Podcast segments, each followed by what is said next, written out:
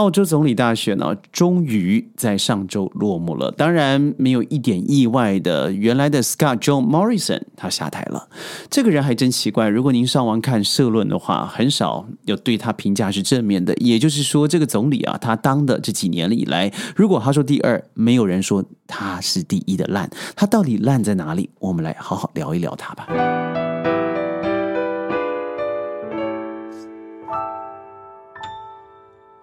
欢迎各位加入今天的宣讲会，我是轩。如果在过去几年你特别真的有留意世界，尤其是地缘政治的话，你会发现哦，这个 Morrison 他只要提到中国两个字，好像就会得了这个德国麻疹一样的跳起来。他举凡对于煤，他对于红酒，他对于海鲜的出口，他对于任何只要和中国是有关系的，他都可以。以最坏的方式去处理，它可以说是啊，整个澳洲历史上面，它不但是国际政治关系搞得非常糟糕，人际关系、个人人际关系也非常的糟糕。他是一个一九六五年五月十三号出生的，也就是当选了第三十任的澳洲总理。那当选的时间是二零一八年，应该说任职的时间，二零一八年到二零二二年。他本身是自由党籍，而出生在悉尼，悉尼。毕业于新南威尔斯大学经济地理学的专业哦，他在过去的政治磨练上面担任过公共服务部长啦、财政部长啦、移民边境事务部长等职。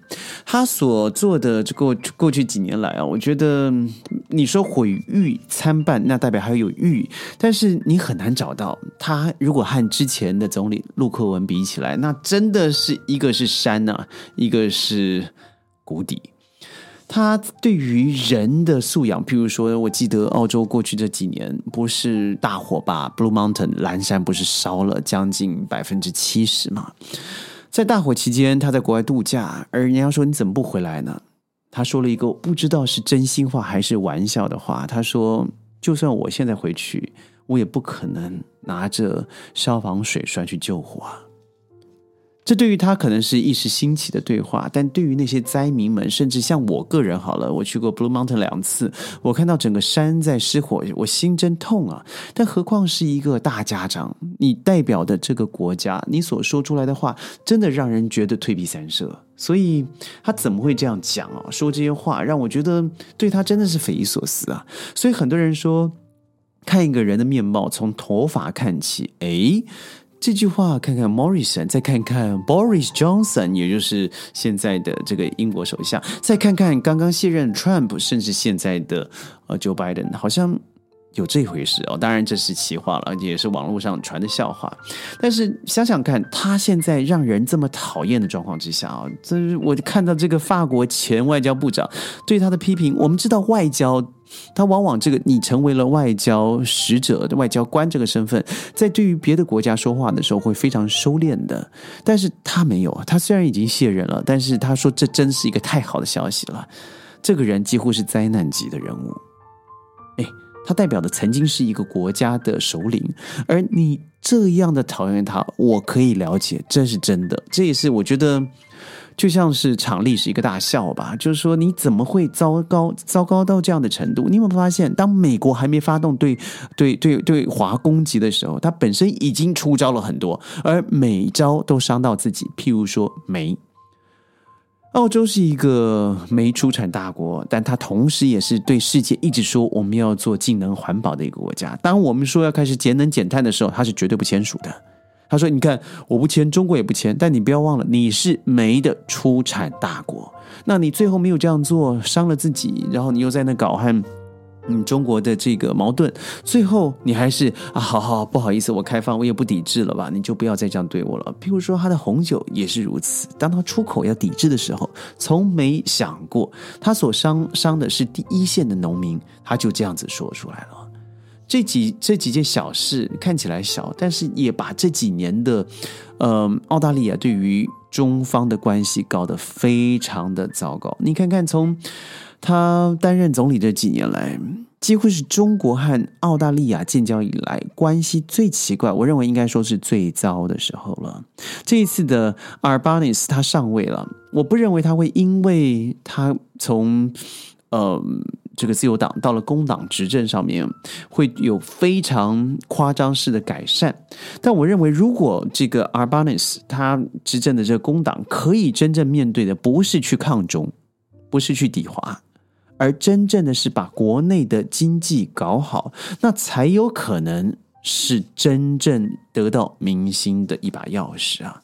所以你看，Morrison 这几年他不但自己折腾了，他同时真的对于美国爸爸的那种谄媚讨好到了极点。看吧，他对于华人的种种打压，真的是损人不利己的。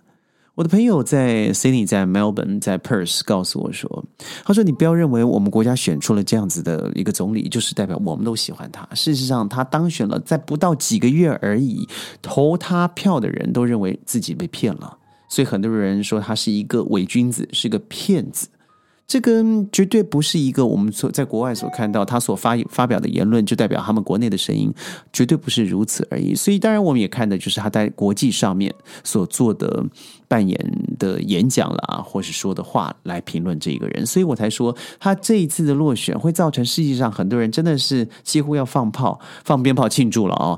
那真的是。是是有原因的，但你说这次是工党大胜吗？事实上也不见得，因为这一次是很多这个自己脱党竞选的人，而工党只赢下少数席，不到五席。也就是说，真正的胜利是因为他本身太烂了莫瑞森。而最惨的是呢，他输到啊，真的是裤裤子脱光了。人家讨厌自由党，让工党去接手，那真的是因为 Morrison 之前他所说的话，还有国际上面的关系，各个失焦。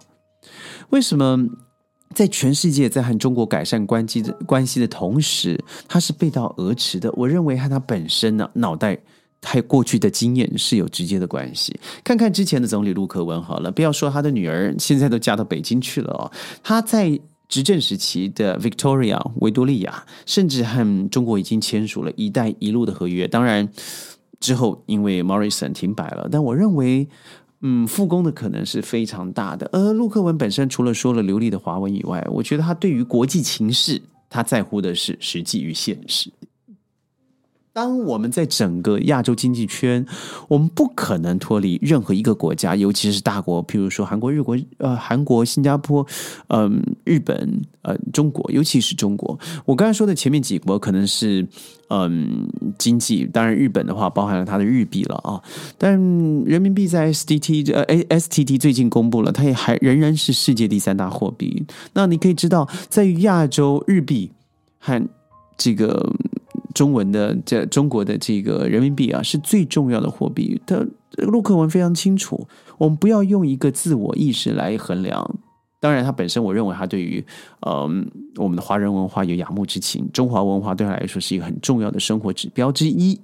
但是，我觉得更重要的是，身为一个领导人，除了自己的人格，更重要的你要在乎的是国格。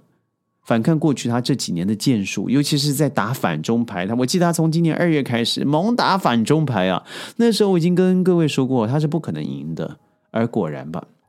这个他不但是大败选，他同时也是，呃，这次帮了这个意大利的后裔阿尔巴尼斯，呃，一个非常重要的的助选员。我说我说的是 Morris，因为他这个反华急先锋的名号啊，造成人家告诉他，你何必要如此呢？因为我们每天所使用的东西，我们受到的文化熏陶，和中国是绝对有关系的。我们经济的出口，经济的出呃，这个这个这个发展，怎么可能会脱离亚洲呢？所以很多人说，Morrison，你实在是一个嗯，外交面美国，经济靠中国的一个人，但是他自己好像真的不太这么认为，果然造成历史性的大败。当然了，我们也必须看到啊，哪怕是中澳关系非常紧张的时候，世界上最大的自贸区，也就是区域全面经济伙伴关系协定 （RCEP）（RCEP） 签署的时候呢，我记得当时的澳洲啊，也是 Morrison 是相当积极的。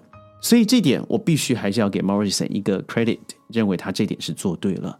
而今在工党回重新的回到澳大利亚政治舞台的中央的时候呢，我觉得我们对于 accept，我认为了真的是指日可待的。所以，如果我们期待的这个意大利后裔啊，Arban Arbanis，他是一个务实的，那么我们现在真的就应该好好思考，是否要改变我们对澳政策，或者是澳洲要好好思考，把之前的中国路线再拿回来重新使用。我认为绝对不会过时。所以今年以来，亚太地区很多的不少很多的国家领导人都做了更替，像我之前说的小马可是了，啊，还有上一集所说的韩国尹锡悦了等等人上台。我发现，无论他们在竞选的时候，不论怎么样，嗯，抗华抗中，他买不到票啊。再看看哦，这个匈牙利或者塞尔维亚的选举。他们都已经说好了，你到底要现实，还是要陪着美国去抗中，或是抗俄？